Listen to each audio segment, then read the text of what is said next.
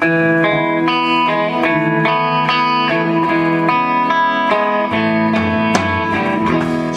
to the Modern Jewish Girl podcast. I am Jenna, lawyer by training, writer, and teacher by choice. Originally from New York, I am a proud wife and mother living in Los Angeles. Join me as we delve into the Holy Torah's teachings and apply them to our lives. I keep it short and sweet, but always deep. Welcome. Hi,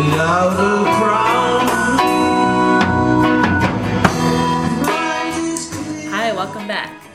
I know it's been a while since I last recorded. We were traveling a lot over the past few weeks. It was kind of crazy, and thank God now we're back in Israel and, and more settled. So, B'ezras Hashem, God willing, I will be more consistent with the episodes going forward.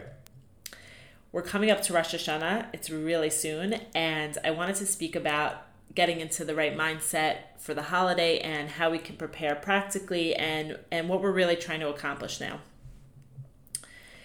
In Tehillim, in Psalms, King David says, Shaviti Hashem leneged tamid. I place Hashem before me always. And my teacher, Yehudis Golshevsky, actually has a school called Shaviti.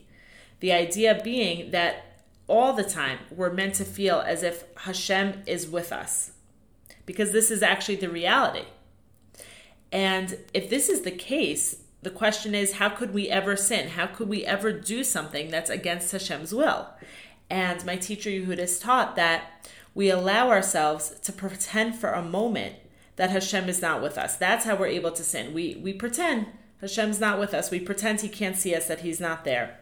How many decisions would we have made differently if we always felt Hashem's presence or were always aware of his presence? And when we recognize this and we can truly feel this, then we can begin to do tshuva. So I want to take a few minutes to really delve into what tshuva actually is. Tshuva is roughly translated as repentance, but it really means to return, really returning to the most natural state of being a Jew. And that's a life lived in alignment with the strivings of our innermost identity. What is our innermost identity? Our innermost identity is a soul that's connected to Hashem. And the Torah is the tool that really helps us to align ourselves with our soul and bring that out into the world. It's the instruction manual for how to live as a soul in this world.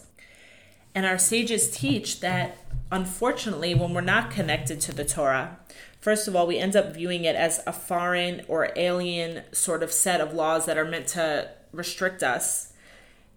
And they're really meant to help us live our best life. And what's even crazier, and I find this so relevant, is our sages say that when we don't have the Torah, we end up frolicking in the field of what they call machshavos zaros, strange thoughts of impurity, anxiety, arrogance, anger, and jealousy. These are the thoughts that kind of fill the void when we don't have the Torah as our main focus. These thoughts are obviously extremely destructive to ourselves, to our relationships with other people, and to our relationship with Hashem. You know, for instance, we know from the Torah that Hashem says, where an arrogant person exists, I can't also exist.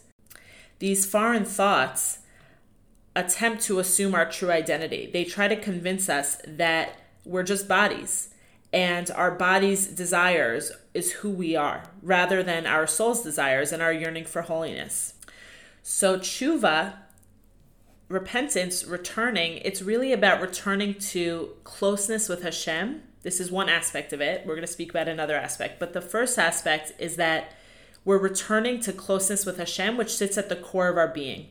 And to put it maybe in more relatable terms, my Rav from Los Angeles, Rabbi Graydon, said that we really exist in a bubble with Hashem throughout our day. Hashem is right here with us. He's right next to us. We just need to acknowledge him and make space for him and realize that we're going through life with him. To me, this is such a powerful image, this idea of being in a bubble with Hashem. Like, Hashem's with me wherever I go. I can speak to him throughout the day. And when we begin to relate to God in this way, as being right here with us, as being closer than close, then we can begin our tshuva process, our process of return. And the Torah teaches us point blank Hashem is nearer than all near. And closeness with Hashem is at the centermost point of the Jewish soul. This is a really beautiful quote from a, an amazing book called The Story of Our Lives by Yaakov Klein, where he speaks about the Rebbe Nachman story of the lost princess, which is, is really a story about Tshuva. And he says engagement with Hashem's love is our premise, our purpose, and our ultimate eventuality. This is such a great quote. He says, with it, meaning with connection to Hashem's love, we need nothing more. Without connection to Hashem and His love, nothing else will do. You know, we try to fill our desires through, you know, clothes and food and all the physical desires of the world. And at the end of the day, it falls short. Because at the end of the day, what we want more than anything, what our what our soul is craving, is connection to Hashem. There's another aspect to tshuva which I find very interesting, and it's that tshuva is not just returning to Hashem; it's returning to our essential self. And essentially, we are good and holy people connected to Hashem, but it's about returning to our unique soul as well.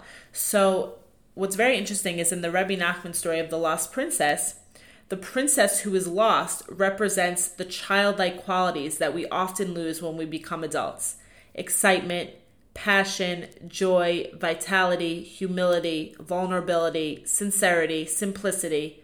All of these qualities which you see in children, which seem to fade as we transition or become adults, as life tends to beat us down.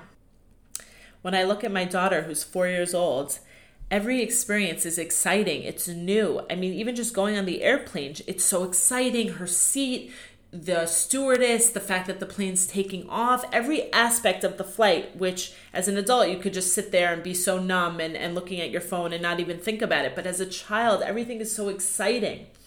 And we want to get back to that. We want to live lives of excitement and vitality and, and connected to our purpose. So this is also tshuva, returning to that, getting back to that place, which we lost when we were younger. So we're going to speak a little bit about how, how we can do this. But the point I want to make first is we can always do tshuva. This is a time that's really set out on the Jewish calendar specifically to do it, but we can always do tshuva. And it doesn't matter what we've done in the past. My teacher, Rabbi Graydon, taught that from his Rebbe. If you think about how the Jews came out of Egypt, we were given the Torah. It was it was the holiest of holy experience. And what happens?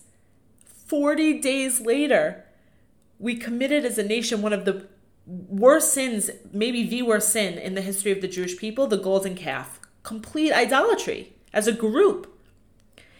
And what happened? Eventually, the Jewish people did tshuva, they repented, they wanted to come close to Hashem, and Hashem gave us another set of tablets. He forgave us. So it's never too late. No matter what we do, we can always come close to Hashem and to our inner self.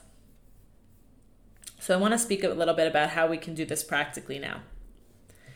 On Rosh Hashanah, we're being judged for our present commitment for the future.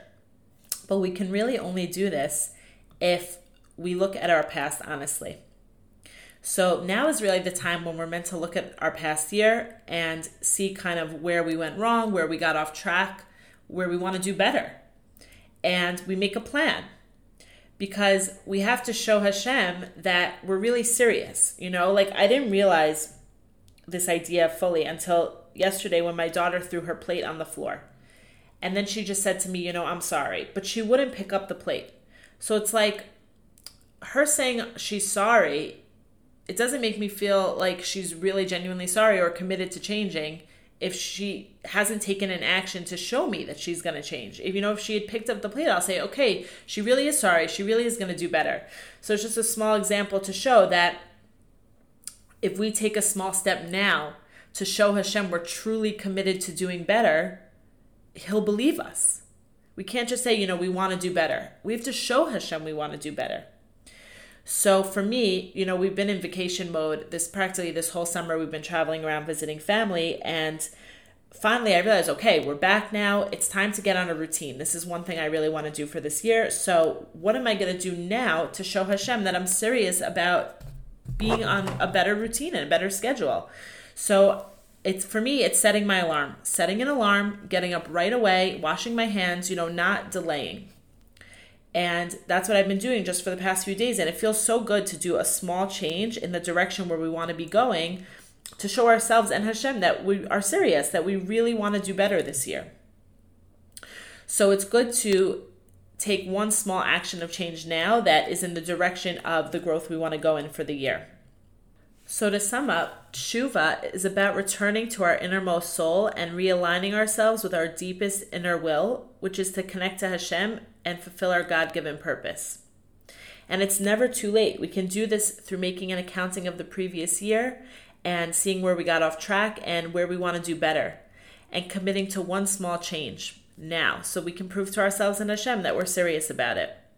And the main thing is the yearning to do better. I think that ultimately defines how we're judged on Rosh Hashanah by our will. What's our deepest inner will?